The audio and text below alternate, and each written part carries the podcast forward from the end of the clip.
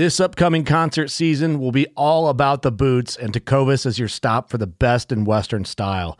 Tecovas has seasonal and limited edition offerings this spring and summer, including men's and women's boots, apparel, hats, bags, and more.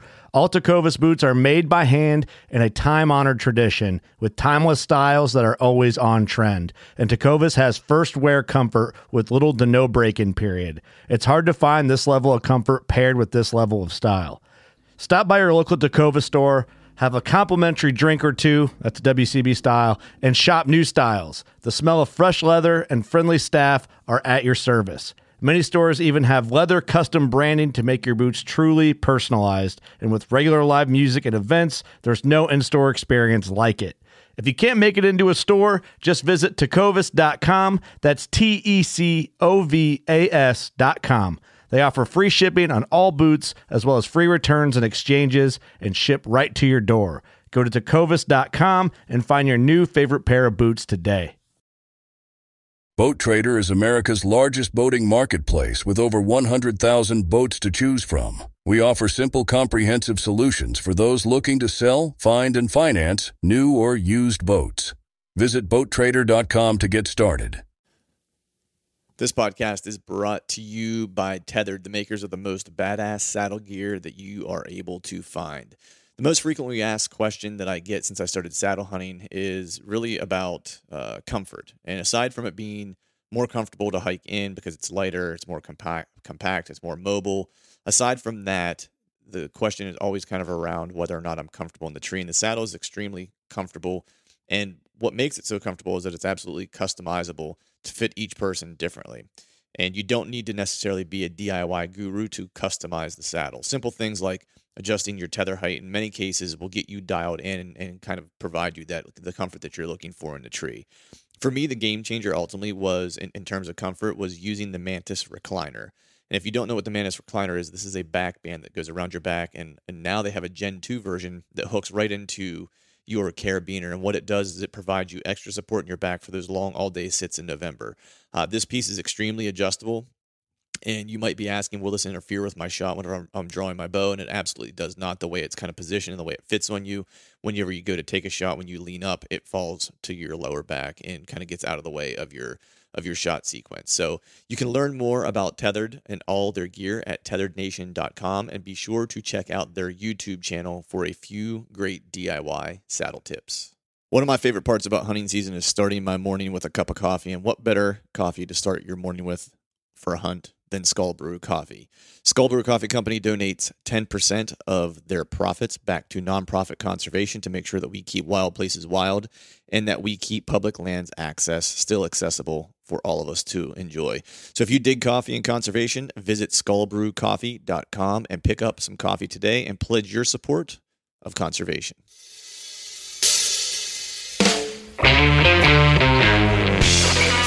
Hello and welcome to the Truth from the Stand Deer Hunting Podcast. I'm your host, Clint Campbell, and you're listening to episode number 138. Today, John and I lay out our plans, goals, and aspirations for our 2019 hunts, so stay tuned.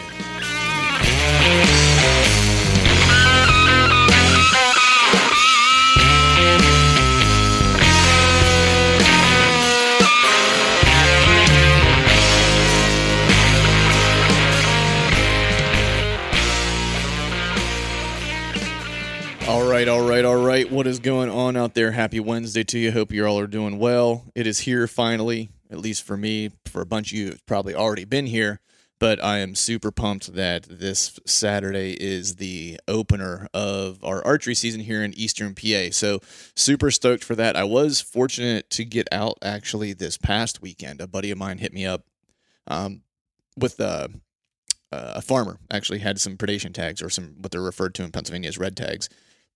And hit me up and said, "Hey man, what are you doing tonight? You want to go get in a tree?" And I said, "No, I don't like to bow hunt. So I'd appreciate it if you would leave me alone." No, I'm just kidding. So I said, "Hell yeah, let's do it." So more than anything, it was really more of an opportunity to go out and get some live action. It's you can practice all you want getting into a tree and setting your stuff up, but the first time it's kind of a disaster. At least for me it is. I don't know for anybody else, but it's like I've always forget stuff on the first hunt. Last year, I think on the first hunt, I left my release at home. This time I've totally, like Saturday was the day I was preparing all my stuff for this coming Saturday, where I was getting, you know, my camo had all been, you know, washed, descented, dried in its scent-free tote, and my bag was, and all that stuff. And now it was more about getting all the things that had been kind of spread out, like my, you know, my range finder, which was, you know, with my like shooting equipment, you know, that I was using throughout the off season, and just my camera gear, because I'm filming this year, the whole season, you know, God willing, as long as I can tolerate it. So I had all that stuff to kind of accumulate and get together. None, you know, charge all my batteries for, you know, my cameras, you know, an Ozonics machine, you know, on the hunts that I would take it, where it was needed or where I felt like it was going to be helpful. So all that stuff was what I was planning to do this past Saturday. And then my buddy Wilson hit me up and said, "Hey, we got some red tags if you'd like to go try to fill one with me." And so I had to kind of rush around and get all my stuff ready. And, of course I had forgot things, and I had to turn around like 2 times to pick stuff up that I jumped in a truck and left. And as I'm driving, I'm like going through my mental checklist of like, at least I was like, I wanted to just at least get the bare necessities. Like, it's just, you know, do I have my release? Do I have arrows? You know, and I was like, man, it's like, I feel like I'm forgetting something, forgetting Predator platform. So I had to turn around, get my platform, left again, driving down the road, going through my mental checklist again. And I was like, man, I feel like I'm forgetting something. And then I realized that my rangefinder was still in my quiver for target shooting. So I had to turn around and get that. So needless to say, there were a few kinks in the system, which is nice to get it out of the way. But the, you know, just being able to climb into a tree, it was a cool kind of setup. I don't get to hunt many bean fields and stuff like that. But this, of course, as it, you know, as you're looking to, you know, control some does on a particular farm, we were set up on a bean field, which was cool. And saw a bunch of deer, which was rad. Yeah, had one. Well, actually, we saw, I think it was 3 or 4 bucks. I saw 3. Wilson saw 4 because he saw one as I was climbing out. The last one that came out right at last light was a pretty nice deer. This may be a property we get to hunt during the regular archery season, but you know, even if so, I'm not sure how much time I would spend on it just because I don't know much about it. You know, I have deer in other places that I'd probably focus on unless I was getting completely skunked in those places, then I might throw a few Hail Marys at this farm if we're allowed to. But that was kind of the setup, man. You know, the bummer was that, you know, I got all set up, camera gear set, ready to roll. Got some footage of some does kind of, you know, browsing. Nothing came within, you know, shooting range of us. I think, you know, the does were popping out in this one little area that was probably about 80 yards away from us. But we did have one of the bucks. It was just the youngster. He's like a 6-point. Probably 1.5 year old deer, cruised up, snuck up on us, and just kind of followed and sat up right underneath my tree. And I filmed him. What I thought I was doing was filming him for like a good solid 8 minutes. And I was super stoked because it was my first, you know, hunt with my new camera setup and stuff like that, and was getting this footage of this buck super close, like watching him licking and checking the wind and all that stuff. And got home to check the footage, and I was so excited whenever that buck came in. He kind of caught me off guard that, don't you know, I forgot to hit the record button, but I filmed the shit out of him for like 8 minutes, but with no film. So that was kind of a bummer, but the silver lining to me was, and I was talking about this with my buddy Chad from Exodus. We were talking last week and talking about having multiple spots, because you guys have heard me talk about in the past, I really hit the ground running this past spring, got a bunch of new parcels to hunt this year, a bunch of, you know, different pieces of public land and stuff. And I have some that you've probably heard me refer to, and you guys probably refer to it this similarly, or maybe just with different vernacular. But I have a piece or two that's close to the house that I would refer to as like a burner property. Which, when saying that, means is that, you know, I don't really have any bucks there that I'm looking to hunt. There's no, you know, mature deer that I've seen on camera. Maybe something shows up in a rut, who knows? But I won't be here for the rut, so it's really just October. And what I use those for is the go hunt days where I don't have, where the weather conditions aren't great, or I don't have the right wind to go hunt one of my other properties that, you know that I have a good deer on that I would like, or, you know, a handful of good deer that I would like to try to hunt and kill.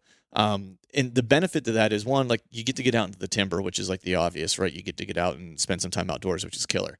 But the other part of it that we were kind of talking about was, you know, a lot of times when you hear tactics or strategies or whatever the case is, on podcasts like this or any other number of podcasts, you know, a lot of times we know the information, right? And I had this conversation with Greg Litzinger off air, where I was like, I feel like, you know, in the past like handful of years, like I've been able to make a little bit of a jump. And I think he and I even talked about this on a previous podcast, that I feel like I've been able to make a little bit of a jump as far as, you know, I'm having better sightings. I've started hunting, you know, I know we talked about this. I started hunting more specifically terrain features versus specific deer, which has put me in position to see more mature deer more frequently and have better encounters just in general. Which is, you know, me taking a lot of the stuff that I've learned over the past couple of years of doing this podcast, and that's really kind of helped me and put me in a good position or a better position. And the thing that's still missing, though, and like the difference between, you know, the guys who get it done year over year over year and the guys who see good deer but just are always just outside the opportunity, you know, just there's just like a 2% thing that happens that keeps you from releasing an arrow. And it's, you made a really, really small mistake, or you didn't think through this aspect of the hunt or whatever that played out. And what that comes from is really just seat time. And that was the one thing Greg and I talked about, was that, you know, there's a lot of stuff that you've learned, you know, and that, you know, when we talk about things, it's like, I get the concepts, and now I just need to see deer do them. And Chad and I were talking about this thing exactly, where a burner property gets you out to hunt. Yeah, that's the obvious benefit. But the other unintended benefit is that hopefully if it's in a decent spot, like, you're seeing more deer. And so the more deer you see, the more deer behavior you see how they like to use a, you know, a terrain feature. You see how their body language changes as they, you know, maybe they approach another deer, and you can start to learn the difference between seeing a deer that's kind of the dominant deer or one that's, you know, passive, and understand that how maybe calling or something like that might play into, you know, how you're viewing a deer's body language. You know, just in setups, you know, when you're setting up on a terrain feature, understanding, you know, if you set up wrong once, you know, and like, how do you know that it's wrong unless you've done it wrong once, to kind of understand that, hey, this terrain feature, I probably need to set up on this side of it, or in this way, if the wind is doing X. So all those things are like, you can hear them and read them and talk about them until we're blue in the face. But a lot of times those things don't become concrete for at least me, because I'm very much a hands-on learner. Those things don't become concrete until I see them in action. And once I see them in action, then I can kind of, I'm like, okay, now I understand it. This is how I need to set up, or this is how I need to position my platform, you know, when I'm in my saddle, or this is how my axis needs to play out whenever I have this wind, or whatever the case is. But just the more opportunities you have to get into the stand, you know, or into a tree, or into a blind for that matter, just to watch deer, you know, we will all be learning something. And that was the cool thing about seeing that buck so close, because I was able to be on top of him for, you know, 5-8 minutes, whatever it was. I put it on Instagram Live, which was like the last, like, probably 45 seconds of him being in front of me. You know, but it was just cool to watch him work the wind, do some nibbling, kind of check out the, you know, his surroundings. He was working an edge down, you know, down to us. And he had the wind in his favor the entire time, but it wasn't a direct wind. Like, he was working a little bit of a crosswind, which was kind of cool to see. You know, it's like he had no worries about his six whatsoever, because the crosswind was kind of blowing diagonally across his back. But he was kind of really kind of focused on what was in front of him and what was to the left of him, where he wasn't getting his wind. So that was kind of interesting to see, just kind of all that stuff play out. So that's a long-winded way of saying, anytime you can get into a tree and do some observation, be it a doe hunt, be it hunting for the deer that you're after, or whatever the case is time well spent.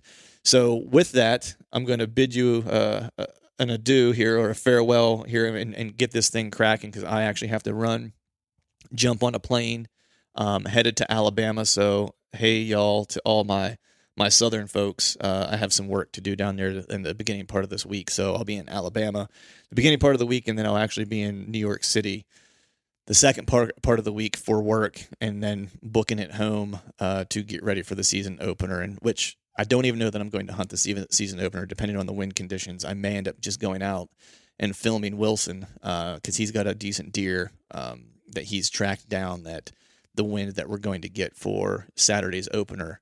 Particularly in the morning. And I know a lot of folks talk about not hunting mornings, but, you know, I think over time I've learned of, you know, and am of the mind that if you have a deer that's on a pattern and you can get on him in the morning, and there's an opportunity, especially here in PA, this part of PA where you're still in September hunting, where you can probably still capitalize on that bed to food kind of movement.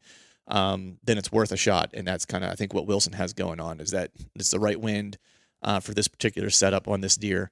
And it'll be a morning hunt. You know, he's been glassing him and seeing him in the mornings, headed back to bed late out of this bean field. So I think that we're probably going to try to set up on him.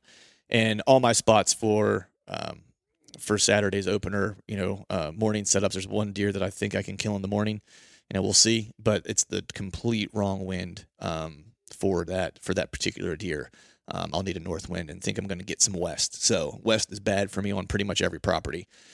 So I'm going to go ahead and skip probably the opener of carrying a bow and carry a camera instead, and see if we can't help Wilson get on a deer and put it on film. But with that, we'll go ahead and jump into the podcast. It's a cool show today. This is John and I's annual, you know, goals, plans, aspirations, hopes, and dreams for our 2019 season. John, of course, had already been hitting the ground here. We'll talk about it a little bit, but he's been to Canada twice on a bear hunt and on a muley hunt. One was him hunting, one was him filming.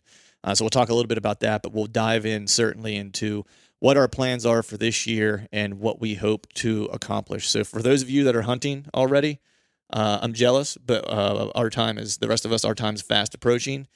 For those of you who have yet to get into the woods, good luck to you as your openers approach. And as always, thank you all for listening.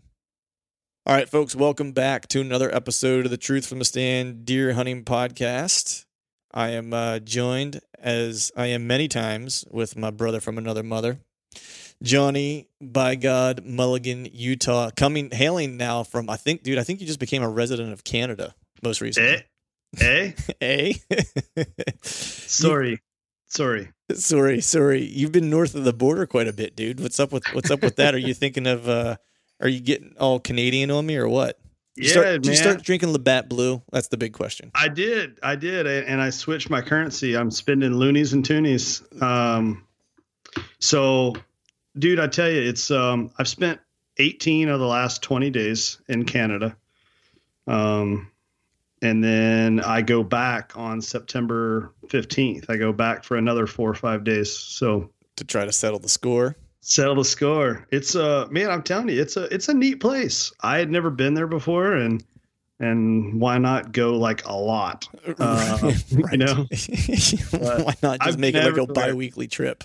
I know. Yeah. I mean, I got flagged when I went to, you know, I drove to Ontario and then drove home and turned right around and then flew the next day to Northwest Alberta. And to me, it's funny, like I would think that you would go through immigrations, like when you're boarding the plane to fly into another country. But no, right. I flew from Chicago into Calgary. And then before I could get on my next plane from Calgary to Grand Prairie, then I had to go through immigration. That's kind of weird. Yeah, it just seems strange. Like I'm already here, you know? Good thing you dropped off all those narcotics in Calgary before you jumped that next plane. Exactly. You know, so like I get flagged, and so I'm sitting there looking at my watch, and I'm like, and I was already kind of cutting it kind of tight. Right. But so the guy flags me, he comes up and he's like, all right, what's your purpose, you know, in Canada? I'm like, you know, photographer. And he's like, so what are you doing here? I'm like, taking photos. He's like, photos of what? I'm like, well, I hope a bunch of deer and mule deer, but I left my crystal ball back in Iowa. Like I you know, that's what the goal is. Right. So he's like, okay. He's like, do you always travel with all your camera and lenses in your backpack? I'm like, yes, you all don't break them. Right. And he's like, okay. He's like, well, enjoy your stay in Canada. I'm like, ah, thanks, man. Have a great day. And he hands me back this little piece of paper, and it says I am on it. And I'm like, I am. I don't know what that means or whatever, you know? Right. So I go walk in, and I show him. Left, and I'm going to the right. So, like, I peel off to the left, and I'm like, what the heck's going on? And they're like, you got to go down that hallway and just have a seat in the waiting area, and somebody will be with you. And I'm like, uh-oh, yeah, what's going on? Yeah. So then I get grilled again, and they're like, well, who's paying you? And I'm like, oh, you know, I'm getting paid from an American company, you know, Ozonics. And they said, well, are they going to pay you in Canada? I'm like, no, they're paying me with U.S. money in the U.S. next week. And so it just, what it all boiled down to is a work visa issue. They do not want lower 48 people coming up and making money in Canada and taking money and then bringing money back to the U.S., you know, right? Like take money out of their hands. So anyways, I'm like, no, it's on the up and up. And the guy's like, all right, man, you're good. And I'm like, no, actually I'm not. He's like, why is that? And I'm like, because I missed my flight. It departed 10 minutes ago. I've been in your waiting area for an hour and a half.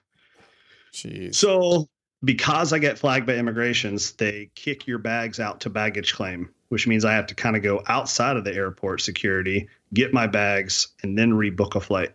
Oh, so then I ended up chilling in Calgary for like 6.5 hours waiting on the next little bush plane to take me to Grand Prairie. Dude, that sucks. Yeah. But then after that, man, it was awesome. You know, once I got to my spot, it was super rad. And, you know, the locals are cool and the Canadian folk are funny, and it's neat because being kind of semi-Eastern Canada and then going far Northwest, comparing the dialects and the phrases and the things that they say and, you know, stuff like that. But yeah, it was fun. Nice. And so that was for your bear hunt, right? No. So Alberta was, oh, that's right. 'Cause you went the first time for your bear hunt. This was when you got flagged was for the most recent trip. Yes. Correct. Yeah. Yeah. Yep. Nice. So did you see some muleys? I saw some giant mule deer. Unfortunately, it was in a zone that we did not have a tag for. So very interesting enough. There's things about Canada that I just didn't know. As a non-resident, you can't hunt there unless you buy a tag through an outfitter or you get that hunter host program. Right. But outside of that, you have to buy your tag via an outfitter. Now, it doesn't necessarily mean that you have to be an outfitted hunter, but he's the holder of the tags basically. Right. And so anyways, that was unique, and we did not have a tag in the zone in which this giant mule deer was standing 50 yards from us. Oh man. That's kind of a sick feeling, isn't it? Yeah. I mean, he's like 195. Woo. Yeah. Mule deer. Yeah. He's a stud. Yeah. I took a lot of photos of him. He's a stud, man. Nice. So that was pretty cool. But we were, you know, my guy that I was doing photos for, his hunt was for whitetail or wolf, mm-hmm. and/or wolf. We didn't see any wolves, and we didn't have any shooter whitetails in bow range. So, did you see some decent whitetails at least? Yeah, I saw a couple. Like on the way to where our zone was and, you know, stuff like that. But right. Yeah, we just didn't have anything in range. It was real weird. Like the deer still had their velvet there, but they were already broke up. They weren't in bachelor groups anymore. They were all singles. They were on trail cameras, which most of the trail cameras were like 2-3 in the morning, right? But they were like posturing up on each other and ears pinned back. It was super weird. I'm just, you know, it was like, man, this is kind of early, you know, this is, right. Like middle, late September kind of activity, you know, but right. It was going on last week, August. Yeah. It's kind of crazy, man. I mean, I'm naive to this, but like, is there rut timing like similar to ours, or is it later or earlier, or what's I think it's pretty close. Pretty close. Yeah. Yeah. I mean, I think it's pretty close. I mean, I don't think, again, I could be wrong. But I'm pretty sure that it's closer to Midwest rut than say the Midwest is different than the South, like Florida. Right. You know what I mean? Right, right. Yeah. That's interesting. And so you're headed back for a bear hunt because your first trip was for bear with a buck. Yep. So I was in Ontario on a bear hunt. It rained every single day. Nice. And we had a full moon. The first 3 days, you know, you know, again, I don't know that affects so much, but it affected ours because right. We were getting all nighttime photos, you know, I passed, you know, some 150, 175, 200-pound bears. And I'm not saying I was going out there to try to break the new Ontario record for right. Black bear with a bow. But just like with whitetails, you know, I mean, I had an age class or a weight, you know, in mind that I was going to try to go for. And it was like that 275 to, 375 mark. I mean, that was kind of the bear that I was after. Day three, I ended up having about a 450 come in on me at like 12 yards. And he walked in broadside, and, you can't ever hear him. So he's on me, I look up and he's there broadside at 12 yards, and I'm like, oh, right. And so I grab the camera and get the camera on him, focused on him. And he came on into this bait barrel, and he proceeded to get in behind it, which no big deal. As big as he is, I could still shoot vitals if he was broadside, but he wasn't. He was facing me like head on. And the only thing he was giving me was like a spine shot or a skull shot. And so I drew on him, and I held draw for about a minute. Then I let down to adjust the camera, because it was right at that time where considerably every 3 minutes you're losing light, Right. Yeah. And I'm like, no, like it's that moment where you're like, I wish I could freeze the time of the hunt, stop getting darker, please. But it kept getting darker and darker. And then, the temperature dropped so much, it was like 75, 85 during the day. And then it was dropping to like 40 at night. And, when you have a drop like that in 2 hours, and it's just based on the sun going down, like my nose started running, and I ended up kind of giving a sniff, and he heard it, and he popped his head up, and I'm like, you know what, if I sniff again, he might kind of bug out, and it might be enough to get him to stand up and turn broadside for me. And I tried that, and all he did was like a sit and spin. He just spun on his ass. Right.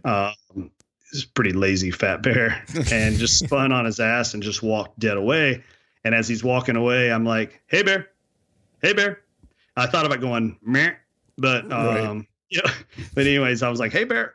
And just all I was hoping for is for him just to stop for 1 second and just look over his shoulder. And I could have tried to, slide one in, but nonetheless, he didn't give me a shot. And then, the rest of the week, all I saw was, small bears. And, once you see a 450, I'm like, oh boy.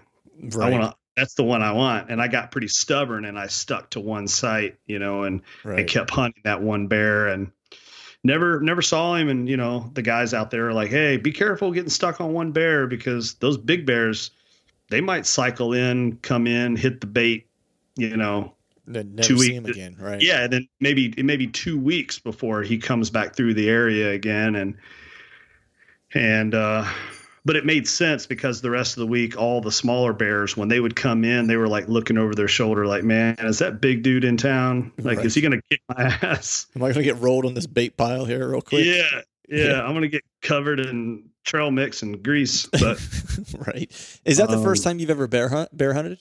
It is. It is. I tried to educate myself as much as I could, before. I mean, I've had an interest in it, but I didn't think it was feasible, or I just didn't think maybe opportunity would present itself kind of situation. So it's like, I have an interest in Corvettes, and I know a decent amount about Corvettes, but I don't know every spec, because I'll probably never own one. Right. And, so anyways, once I knew that it was a reality, I started studying a lot more about black bears, and, I feel like I gave myself pretty good base knowledge and of what to look for, what not to do, what to try, and whatnot. But, so the hunt ended, and it was time to come home, because I had to get home to catch my flight to fly to Alberta. And the outfitter's like, dude, don't leave, just stay. I'm like, trust me, I wish I could, but I got to go make money. So, I came home, flew the next day to Alberta.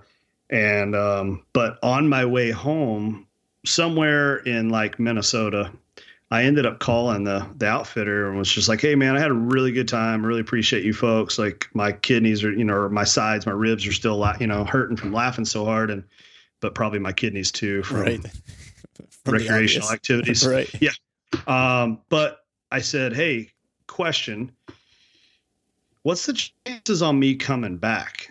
And they're like, well, F and A, they're like, you better come back. And I'm like, well, no, I mean, like, come back like soon. Like next and they're week. Like, oh, like the spring.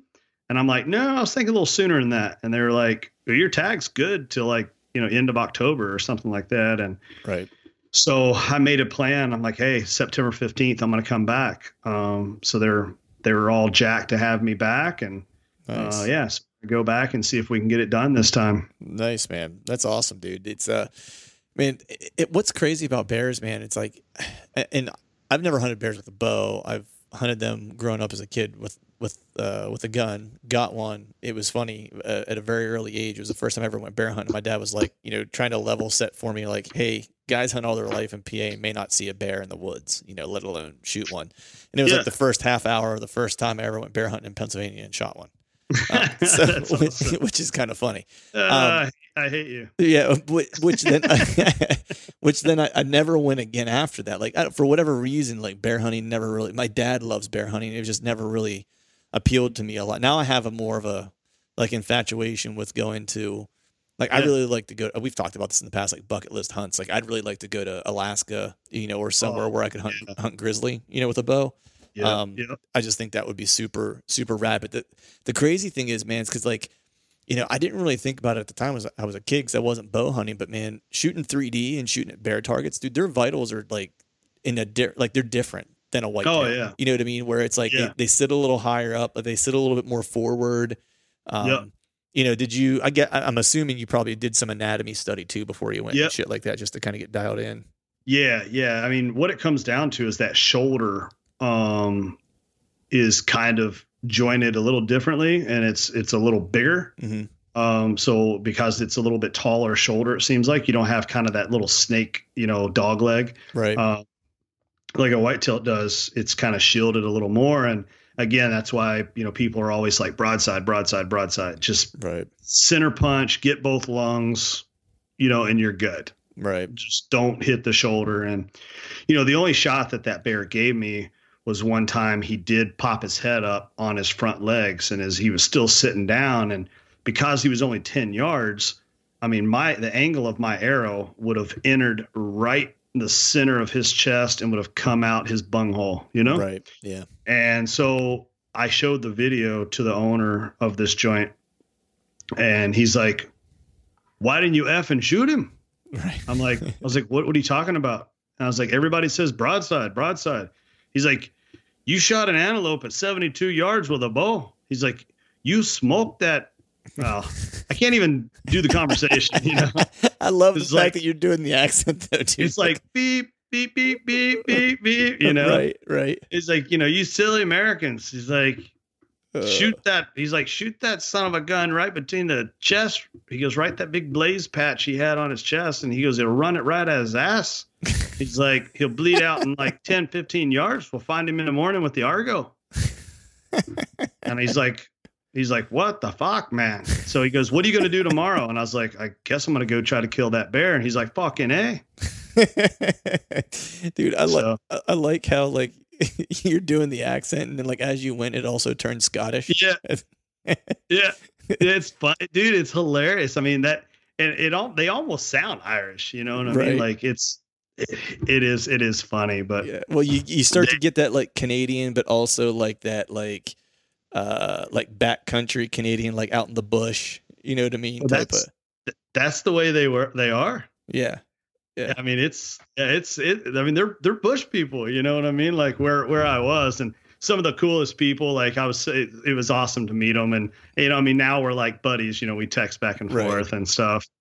I got to tell you this funny one. So, our guide, like the head guide, this kid, Adam, so this guy's a rock star. You know what I mean? Right. Now we're talking small town in Nipigon. I mean, there's not a lot to do, but there's like a baseball league. It's actually softball, but they call it baseball. Right. And I don't know if that's normal or not, but anyways, they call it baseball, but it is softball.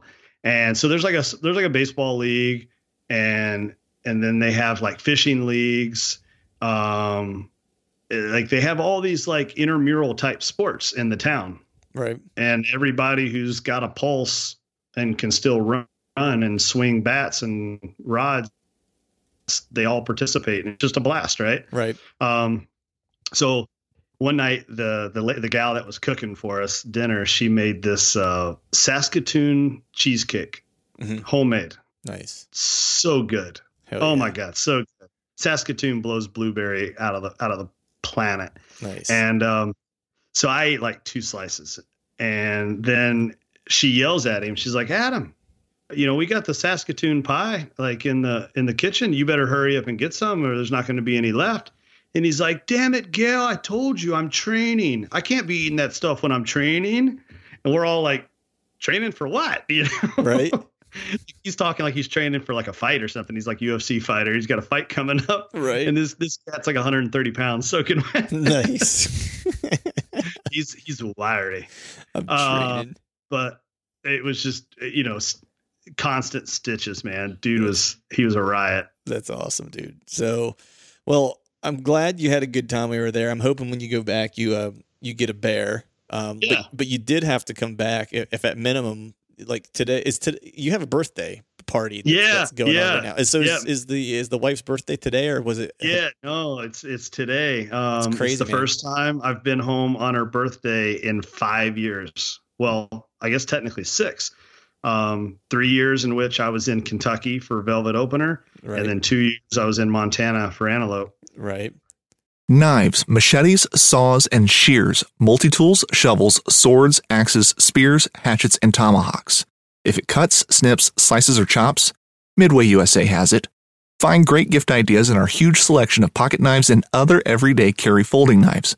Make a statement or create a family legacy with one of our top-of-the-line hunting knives. We've got a great selection of manual and electric sharpeners, too. For just about everything for the outdoors, check out MidwayUSA.com. So and, my daughter's birthday is today. So it's nuts. Yeah, it's crazy.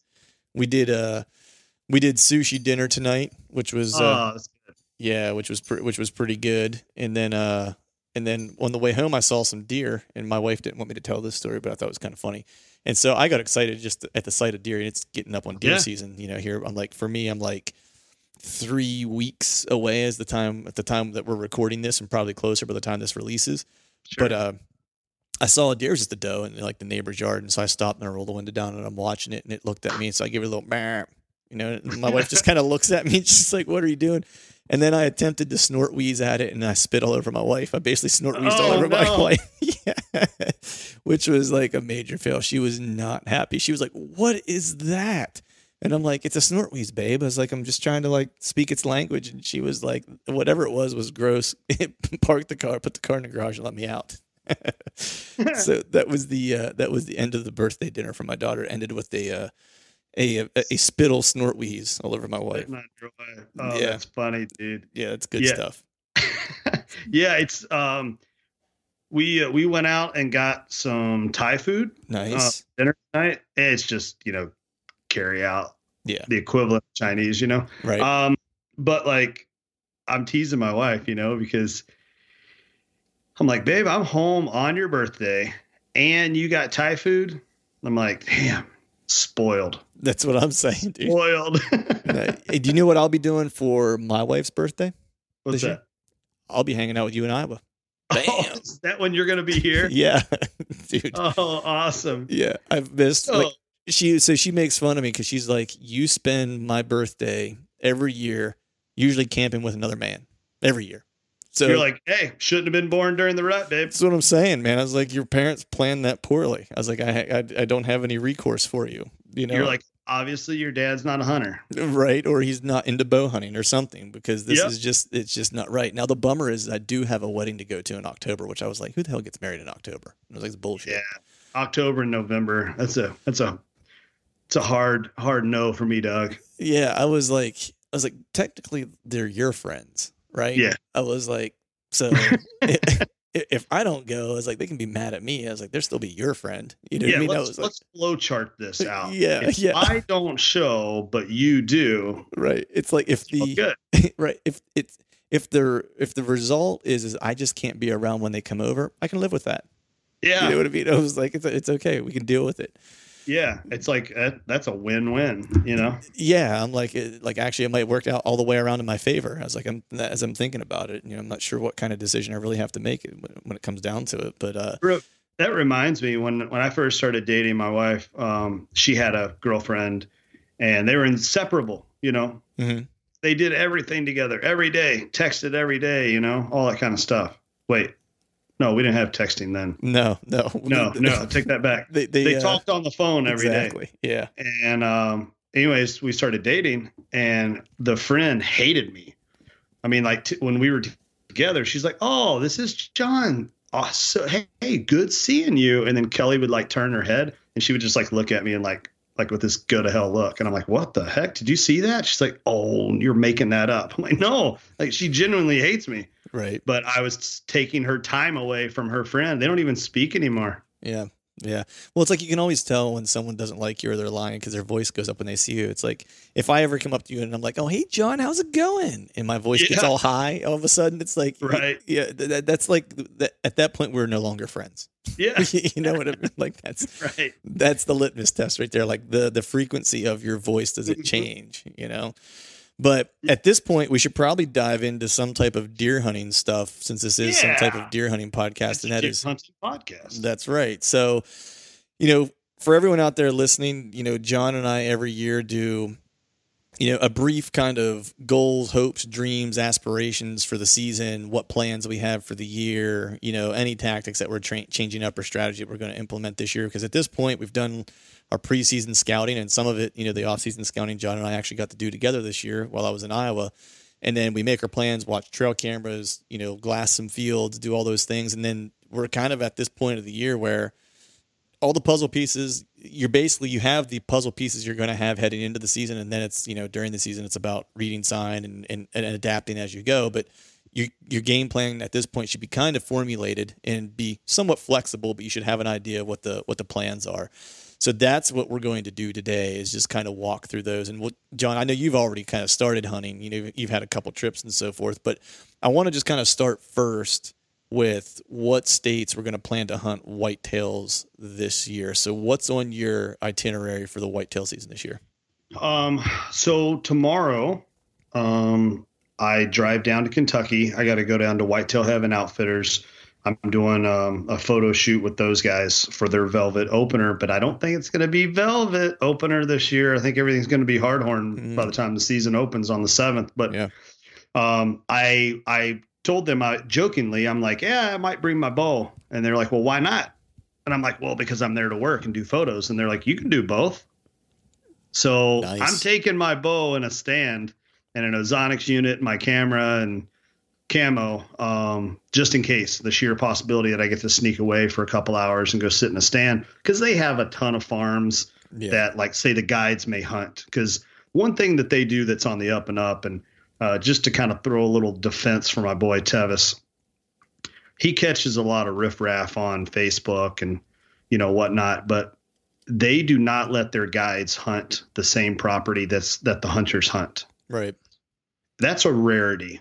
Right. And you and I've talked about this offline before, just about, we have some other buddies that have worked at other, you know, outfitters and some of them that we just hear about, right. Yep. Just from going to trade shows and stuff like that. So like, whenever you're saying that it's a rarity, it's like, there's plenty of folks out there that will say, yeah, we don't hunt our farms. But then, like, all of a sudden the son of the dude who owns the outfitter killed the biggest deer on the lease properties or on exactly. It's a little fishy, but go ahead. So some of the guides, you know, they've got their own properties and stuff like that. So I might try to jump on one of those or something, and, you know, it's literally going to be going in blind. I'll just probably pack in and throw up a stand and see what happens, and no real high hopes. But why not, you know? Yeah. And, now going back to Kentucky and actually hunting officially in Kentucky will happen at some point this year. I don't know when. It's either going to be October or December. I don't know which, but how's the late season there? If you've got food, it's like any place else, you know, like there's some good stuff with food and, you know, Whitetail Heaven, they've got plenty of food places, but you know, I have that other farm over in Bracken County that I turkey hunt. So I saw a really nice buck there last year.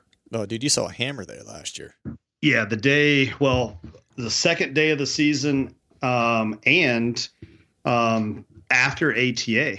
So when I left ATA, a mutual friend of ours, Billy C, was carpooling with me, and I was like, "Hey, I'm not ready to leave Kentucky. I'm going to go sit in a stand one last night." And we had about a 150 coming right at us, 400 yards, 300 yards, 200 yards, 100 yards. At that point, I picked up my bow and I'm like, this is going to happen. And then all 17 deer in the field look into this draw and a coyote busts them and clears the field on us. But, you know, wish I could kill that daggone wily coyote. Right. But yeah, no, dude, just Iowa for the most part, like, and, you know, we've talked about this in the past, like what, you know, goals are and how we want to, you know, go with the season. This is the first year in my life that I'm not tied down to a 9 to 5 in the deer season. So I keep saying I want to be more aggressive. I want to, because I used to be an aggressive hunter. I keep saying I want to get back to being more aggressive. I want to be more aggressive. So this year I'm going to be more aggressive because I have no reason not to. Right. Yeah. Cause I mean, you'll have the time because you and I've talked about this online, offline with buddies, you know, just you and I, and, you know, a lot of the guys that we, you know, that hunt aggressively and like guys who come to mind are like, you know, I know we mention them all the time, but Cody, right? Yep. Hunting public guys are pretty aggressive, right? You know, they're hunting bedded deer and stuff. You know, it's a little bit of a luxury, right? Because they can hunt every day. You know what I mean? So you bump a deer and today you can go either find that deer or find new deer tomorrow because you have tomorrow, right?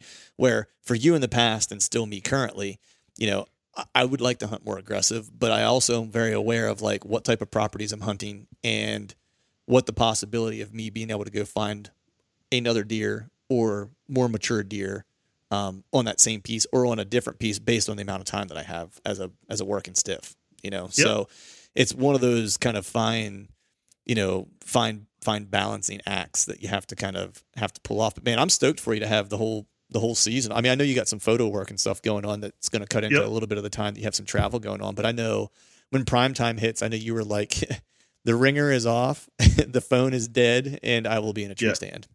Yeah. I mean, October 15th to Thanksgiving. Nice. I'm doing everything in my power to keep that open. You know, if I have a photo gig, like I'm going to try to limit it to 1 or 2 day gigs. Right. But no, like week long gigs. Right. Unless somebody listening out there wants to pay full retail day rate, then call me. Holler at your boy. Holla. Nice. For me, man. I mean, you know, we won't belabor the states, you know, for me, it's Pennsylvania. You know, it's Iowa for sure. Those two are definitely happening, of course. That's a big one. That is a big one. Like, and I'm just like, I'm super jonesing for it in the worst way. But outside of that, it's like, depending on what happens, you know, in PA and how quickly anything might materialize here, it's like, I may try to slip away and do some, you know, long weekends in Ohio, but I'm not going to do that unless I have a tag filled here. Just because I do have some decent deer around here that I've managed to get on a couple of these private pieces, or I'm sorry, on a couple of these public pieces, that I'm pretty stoked about that. I feel really good about my chances on a couple different pieces. So I don't want to cheat that necessarily, but you know, the other thing I want to ask you about is just, you know, I know you're going to be prioritizing and spending a lot of time in Iowa this year, of course, and the Kentucky trip's going to happen at some point, you know, whether it's October or December.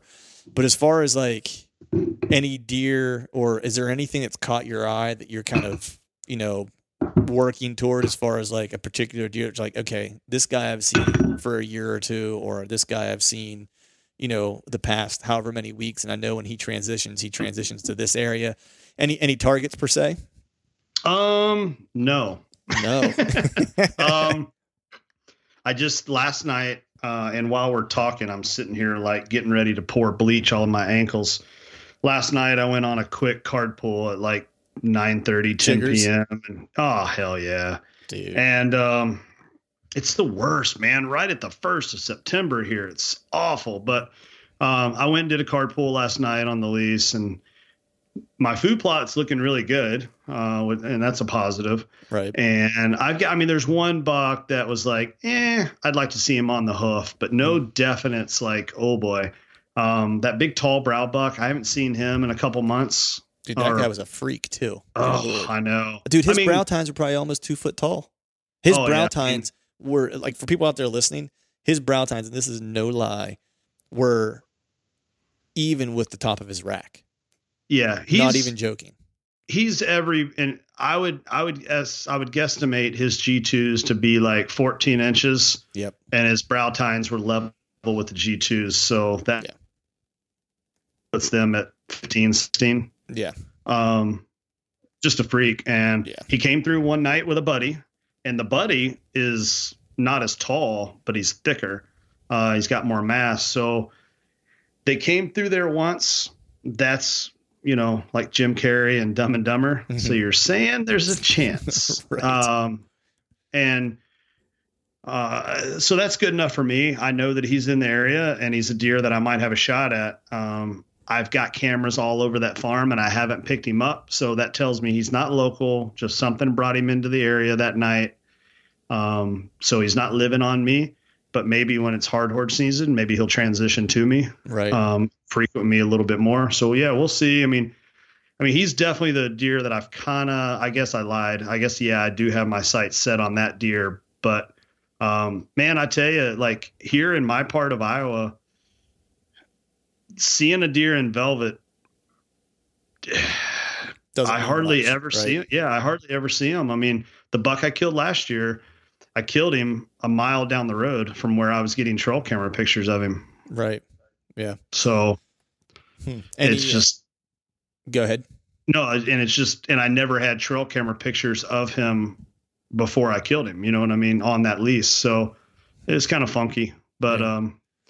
Yes, I don't get my heart set too hard to be broken around here. Right. Now, have you done any card pulls? Now, selfishly, I'm going to ask this question on any of the public.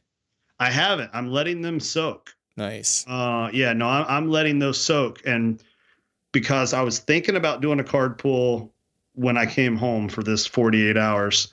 And then I remembered how bad the chiggers are right now. And I'm like, you know what? I'm going to wait till I come back from Ontario. So I'm going to do a card pull probably around the 20th or 21st. Okay. That's when I'll swap out cards. And then I'm actually taking two more cameras out there. So there'll be a total of four soaking in the vicinity of where we found that match set. Okay. Nice. Yeah. Oh, and I did. I meant to tell you this. I actually was riding around with my buddies at Old Barn Taxidermy. And they showed me a piece of public that notoriously produces a big buck every year. Really? Yep. And it's a small, little, skinny, little section of public, and people just overlook it because they're like, it's only 100 yards wide. Right. But it's like a mile and a half long. Is it? So if we were leaving your house, your old house, right, and turned out of your driveway, would we be making a right to go to that public? Left. Okay. Yeah. Because there was a different piece I was eyeballing that was actually down close to the river, that was actually just a small strip that was like, I don't know. I don't remember if it was corn or if it was beans in a field that kind of butted up this small little like chunk that was part of the public, but it was just on the other side of the road bordering the river. Yeah. And that kind of interested me just because of a pile of food there close to the river, you know. I'll get you a couple of street names. Okay. So you can start looking at it, and I'm going to take a camera over there as well towards the end of September and see. Just I'm the first big heavy duty trail that I find that just slap it on there and see what happens. Yeah, exactly. Well, because if you can at least get some inventory, right, you can start to look at the timestamp and start to, you know, if it's October, once November happens, you know, it's like then it becomes a little bit of a shit show as far as like trying to figure out where they're going and why they're going, where they're going and so forth. But if you can get some stuff in early October, might be enough time to kind of figure out where one might be kind of spending his evening hours, you know, time stamping, walking back, you know, however far away that he might be for his bed. Exactly. Type of thing. But, yeah, man, that's awesome. For me, dude, I actually just went and did a card pool. As we're sitting here talking, I did yesterday because I finally got a freaking rainstorm that I've been waiting for weeks on a day off, and I finally got it. So I ran out and checked cameras on a couple different public pieces. And, dude, like, remember that big rub I found, I guess this spring whenever I was scouting, I showed it to you, and I was like, man, that's like the biggest rub I think I've ever found around here. And I was like, there has to be a big deer that makes it. And And I did have a big deer on camera at the end of June, was kind of stoked about that. And then yet another one showed up in this same area, and he is cruising back to bed. Like, I'm getting him on camera right around 6:30 a.m. And he's, every month he's coming back to bed later and later and later. And so that tells me, like, I'm pretty close to his bed at this point. Like, I would guess probably no more than 200 yards away max from his bed, if he's passing through at that time of the morning, coming back to bed. And so I'm hoping he continues to make that same mistake, if you will. And then kind of I checked out, I don't know if people out there ever use this, but I use Deer Lab every now and then to kind of look at wind, especially if there's a deer that I really like, you know, or that I would like to try to go after in a particular area. I'll use that to kind of figure out what winds he predominantly likes to travel on when he's traveling a certain direction and stuff like that. And this fellow likes a north wind, which is like, it's a perfect wind basically for me to set up on and for him to feel good, you know? So, and the access coming in is pretty bulletproof for me to get in. So I'm pretty stoked about that. And then there's another public piece that I threw a wing and a prayer at, dude. I just happened, I saw it. I was close to it one day. I had an extra camera in my bag. And so I ended up just stopping, jumping in. It's got some food on it, like the state puts on it. And so I literally just walked in the timber a little ways and was like, you know what? It's kind of what you said, man. I was like, the first good trail I find, I was like, I'm just going to hang a camera on it and see what happens. And went in, hung a camera on it, and went and checked it this past weekend, and like 2 shooters on it. Like, you know, not Iowa caliber shooters, but probably, you know, Pope and young deer. You know what I mean? So for this area on public, that's a really good deer, you know? So there's that one. And there's one other one that I found the sheds to this past year that we have on camera pretty frequently too. So there's a couple deer around, and those are kind of my plans, dude. I've yet to get pictures in the swamp of any of the deer from last year, because I think it's haunted. I think the swamp is haunted. Every camera I've put in there so far, it disappears. Well, it might as well, because I hang it and like I place it in the, I don't know, man. I place it in like a spot and I'm like, I'm good. I come back. The first one I put in there, I left soaked for like a month. I come back and it burned out the batteries in 3 days, where it did nothing but capture images of leaves like blowing. Dude, I'm like, you gotta be kidding me. So I was aliens. So I was like, you know what? Let me take this camera out, check the sensor on it when I get it home, you know, and let me put a fresh one out and just, you know, set it up. And I was like, I'm even going to move it into a different spot to where maybe I won't get as many false triggers. Put that up. And so since I got rain this week, I usually don't go back after a week of hanging it, but I wanted to go back and just check, right, to make sure it was good. Same thing, like nothing but leaf pictures, and like the camera's working fine. It's just like wherever I'm placing it, I'm just getting a pile of false triggers. And this was that spot that I had that deer last year that was probably pressing 150 inches. So I'm like super bummed that I've got dick for pictures from this place.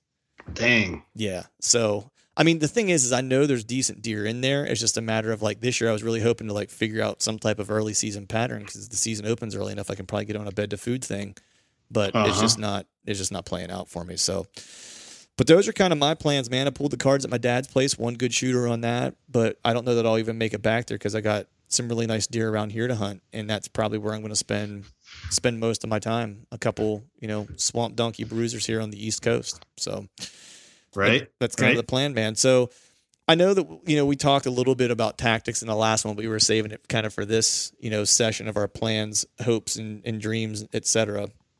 But, you know, thinking back on last year and scouting you've done this year and stuff like that, you know, is there anything new that you're going to try this year, or is there anything that you're going to kind of switch up from last year that you're like, you know what, this probably didn't work out so well for me last year, so I'm going to try it this way?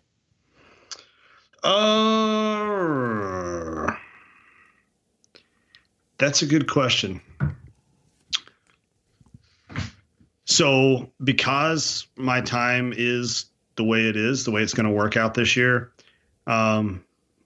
theoretically, I'm probably going to jump out October 1st, October 2nd, see if I've got anything early season coming to that plot. I mean, that's, you know, a whole nother month away. Right. So I'll probably jump out, take a few stabs on that plot.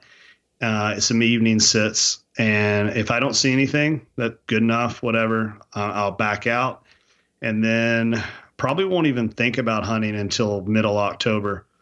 And then just basically wait for cold fronts and hunt. I mean, even if it's a 5-10 degree drop, whatever. I'll jump out in some evenings and do some evening sits on cold fronts. And then once we get to that, like October 26th, 27th, then I start getting a little frisky. Right. And really, really, really, you know, watching that weather and barometric pressure. But come Halloween through the 15th, I'm an everyday person. Nice. Just wherever I got to go, wherever I got to be. I got a phone call today from a cooler company that I work with, is in the blind business, hard-sided blinds. Nice. And they're sending me a hard-sided blind, and I've got a spot on the back. It's on the far end of my food plot.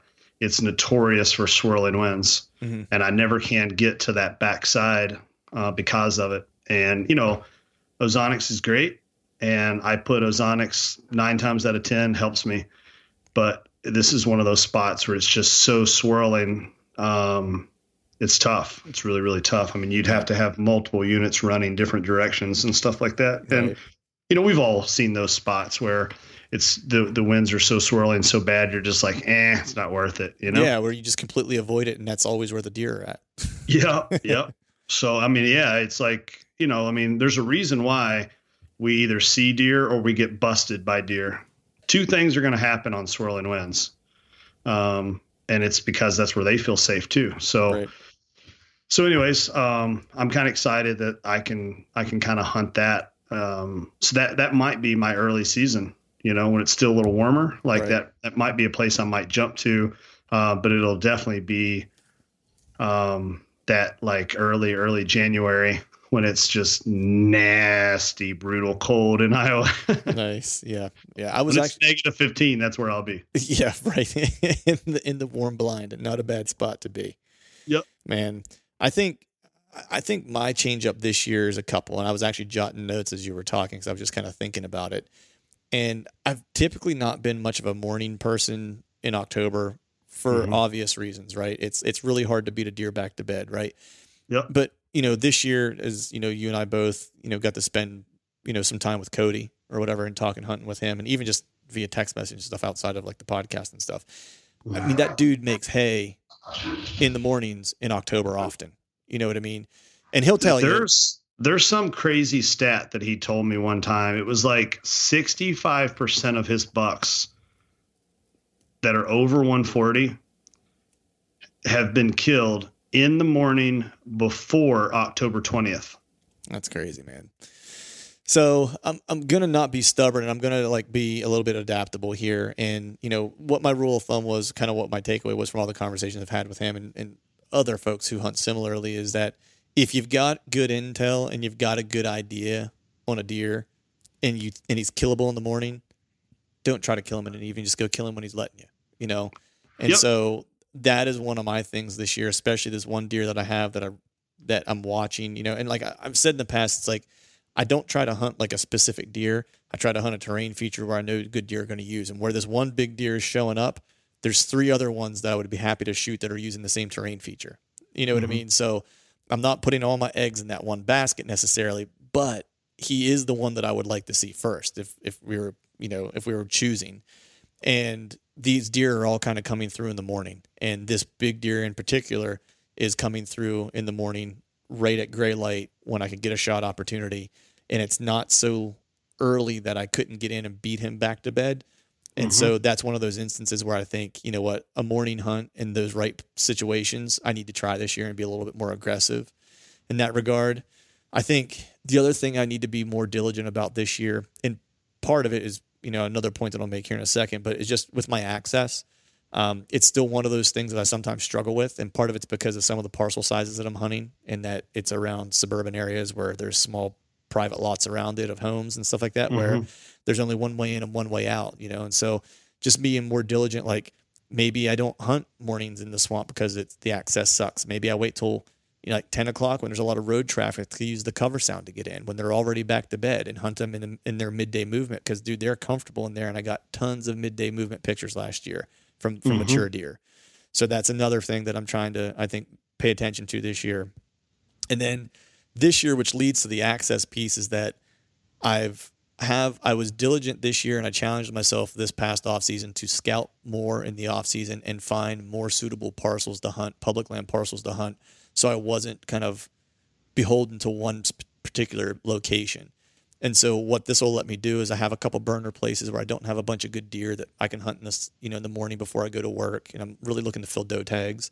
But I also have a bunch of other parcels to where now I can truly hunt particular parcels in areas where I know I have good deer and setups where I know I should be successful, and only hunt them whenever I'm getting the right wind to hunt them, which means in the past I was having to hunt iffy winds if I wanted to go hunt, because like we were talking earlier, man, it's like I'm a working dude, a 9-to-5-er. If I only have Saturday to hunt and the wind's wrong for a particular location, but that's the only location I have, it's like either hunt or don't hunt.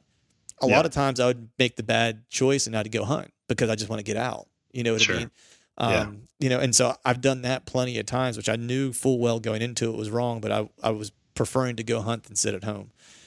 So this year I was like, you know what? I need multiple locations to hunt, so I have somewhere to hunt on any wind condition.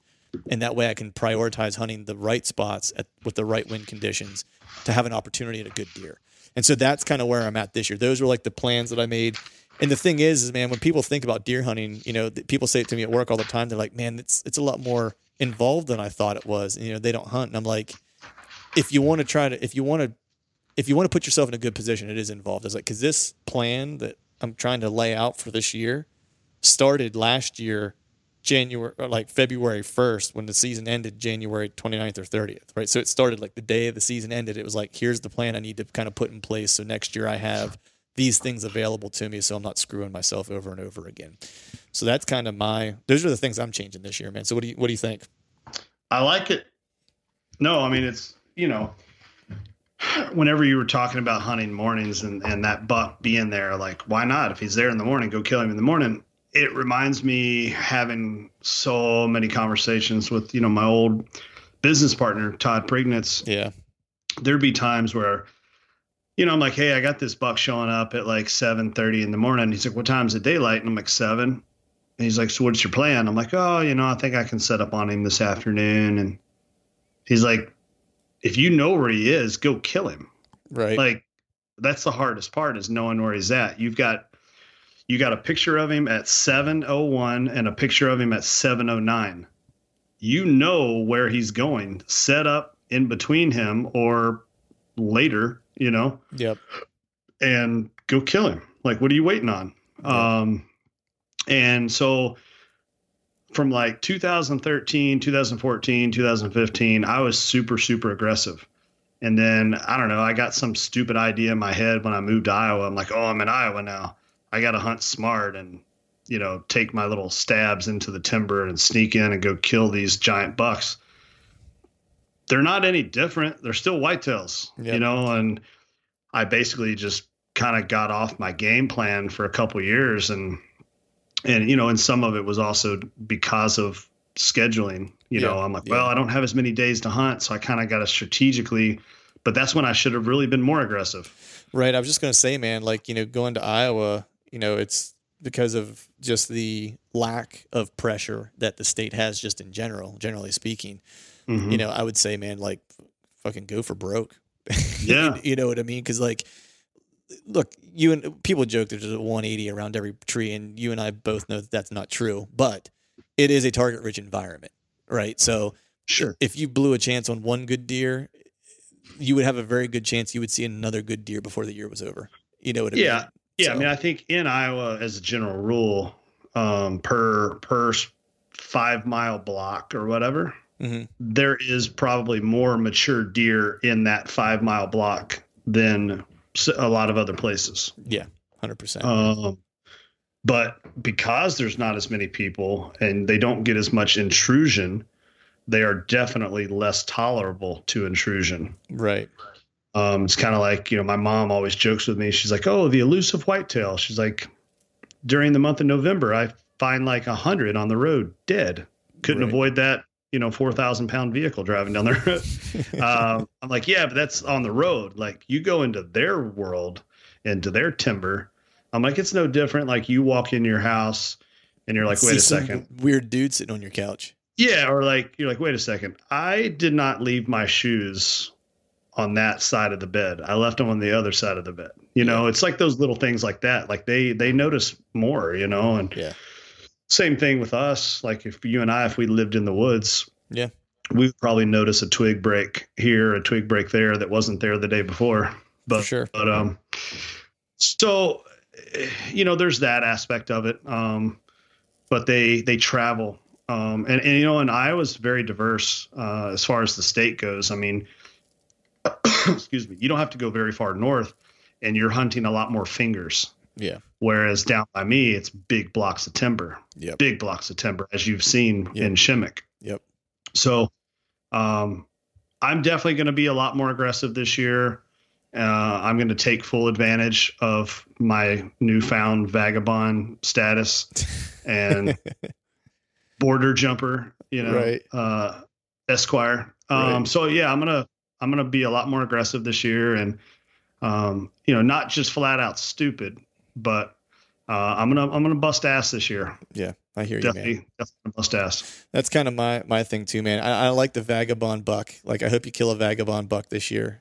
And my goal is to try to kill a hobo buck because I got a couple pieces that I have that are along train tracks that I'm using. That's actually one of my big things this year is I have train track access to a couple pieces, which is solid. Dude, it's awesome. Like it's so stealth and like the one spot, it's like I can slip right up in because like where I want to hunt it is right off the train tracks because there's know what you need. You need one of those manual carts that's like the seesaw handle. Dude. You know, you need one of those to get in and out. That'd be. Yeah, until I meet the train the other way, which happened to me the last time when I was walking out after checking cameras. I was like the train was on its way, and I had to like deke off into the woods, which is a little dicey, but it was yeah. And I was just imagining. I was like, so I kill a deer in here. I was like, how the hell do I get this thing out? What happens when the train's coming in the opposite way? As I'm trying to drag this deer. If you kill a buck off the train tracks after that experience, you have to call the buck the Ray Brower buck. The Ray Brower, dude. We can call it the Ray Brower buck. That's cool. We'll do that. But the one other big thing I have going on, and I know I talked to you about it, and I'll be hitting you more often like than not this year, is you've inspired me yet again to do stupid shit, which is to get the camera back out and actually got some new camera stuff and film all my hunts this year. So thanks for that kick in the groin. Appreciate it. If I had a sound bite right now, I would pull Gene Wilder from Willy Wonka when he's like, "No, please stop." Yeah. Exactly. Yeah, no, dude, I love video and hunts. Like I've said it before, and it's, I thought it was the stupidest thing in the world until I did it the first time. And it was so cool to be able to just rewatch the hunt. You know what I mean? Like as it happened, it was super awesome. And I enjoy sharing the stories and I like seeing other people's stories and I'm a visual person, you know? But it adds a whole nother challenge. I mean, it really does. It does. Self-filming your deal is very, very, very tough. I mean, I've done it, a couple times. Yeah, just a couple. And I've had it backfire on me a couple times. Yeah. Yeah. I mean, what really kind of set it off for me was coming to Iowa. You know what I mean? It's just that, you know, I only get to do that once every 4 years, let's say, you know what I mean? Going forward. Yeah. Yeah, so I was like, you know, if I do happen to, you know, put an arrow in a good deer, you know, this year, it's like, I'd like to try to get it on film. I'll be honest with you. It's like, I'm not going to pull the shot if I don't have the deer in frame. Like that's not going to happen.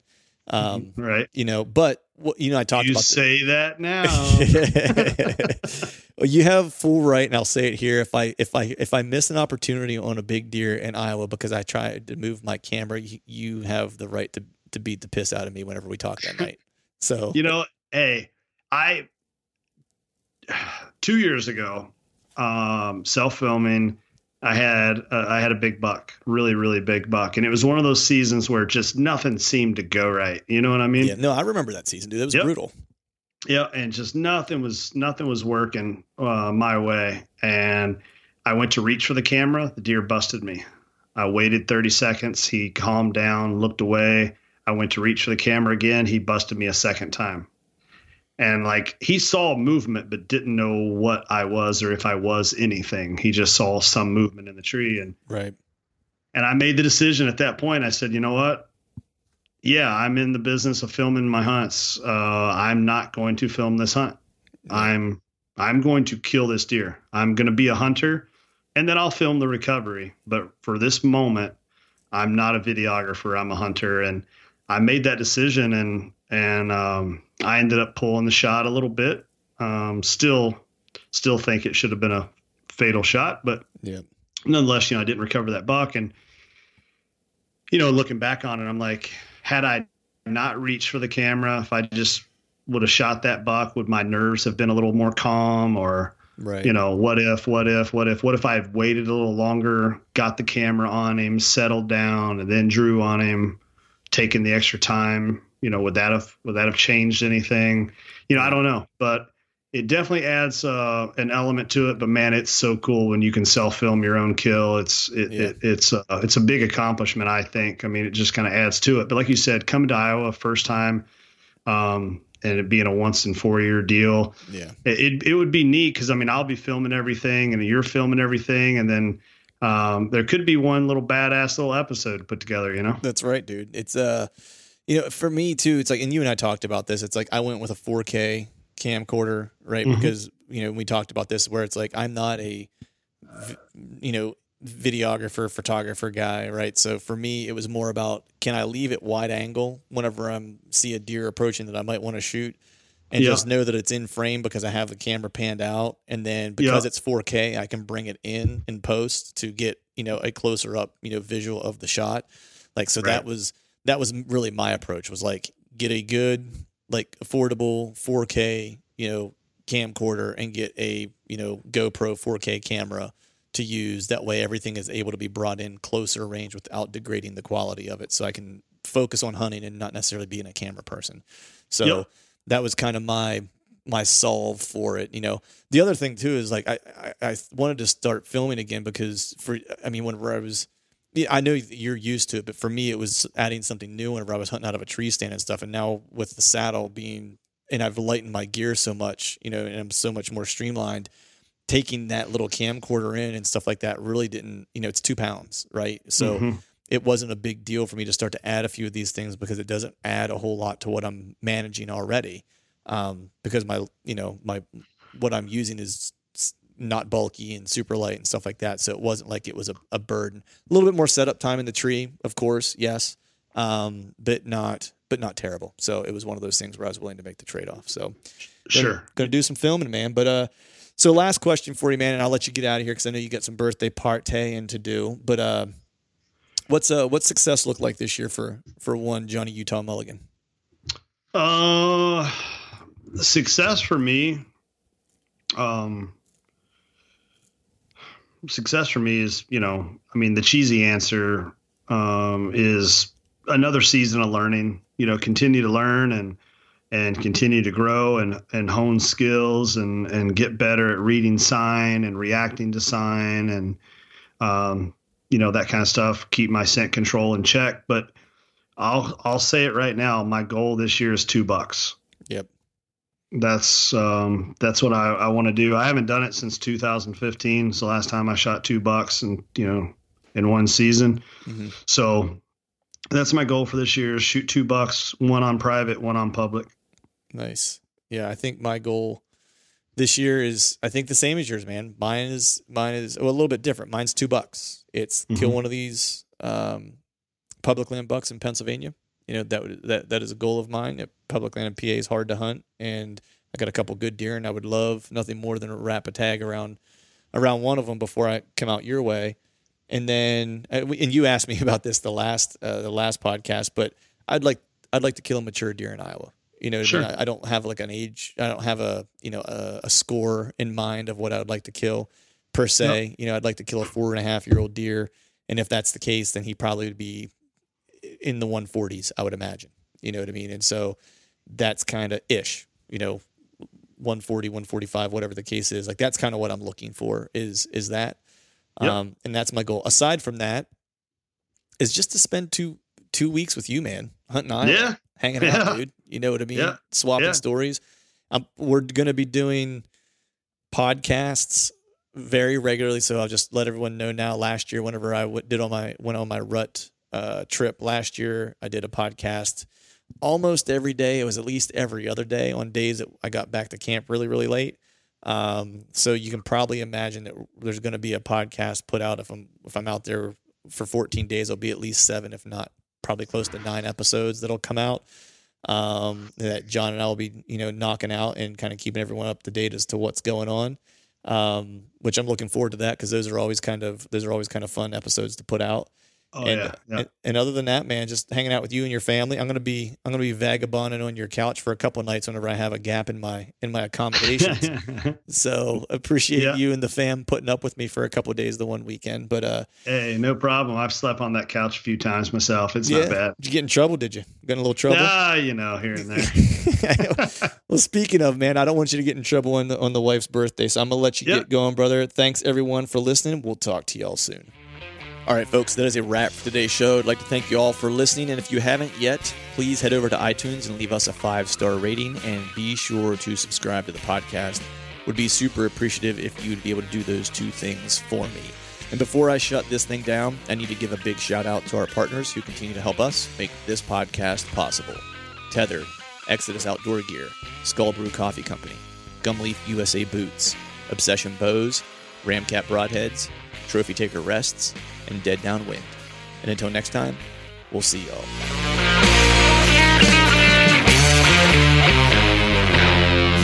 November's on my heels. It makes me proud, it makes me steal. I could show you through the door. I ain't welcome anymore. And long time coming, if it's all. It takes a special knowing to colorful image heads, broken letters. Rationalize yourself in numbers, but I gotta get away from here. Gotta get away from here. Oh,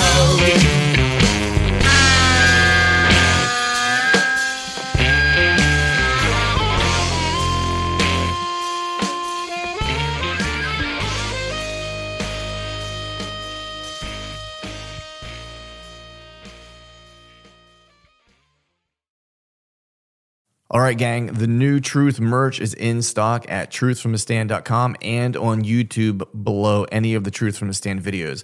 I've got some new hats, beanies, t-shirts, long sleeve t-shirts, and sweatshirts. There's even a new do hard shit hat for those of us who like to embrace microdosing adversity. So head to truthfromthestand.com and check out the new gear and use the code TRUTH, TRUTH, and save yourself some cash on the new gear.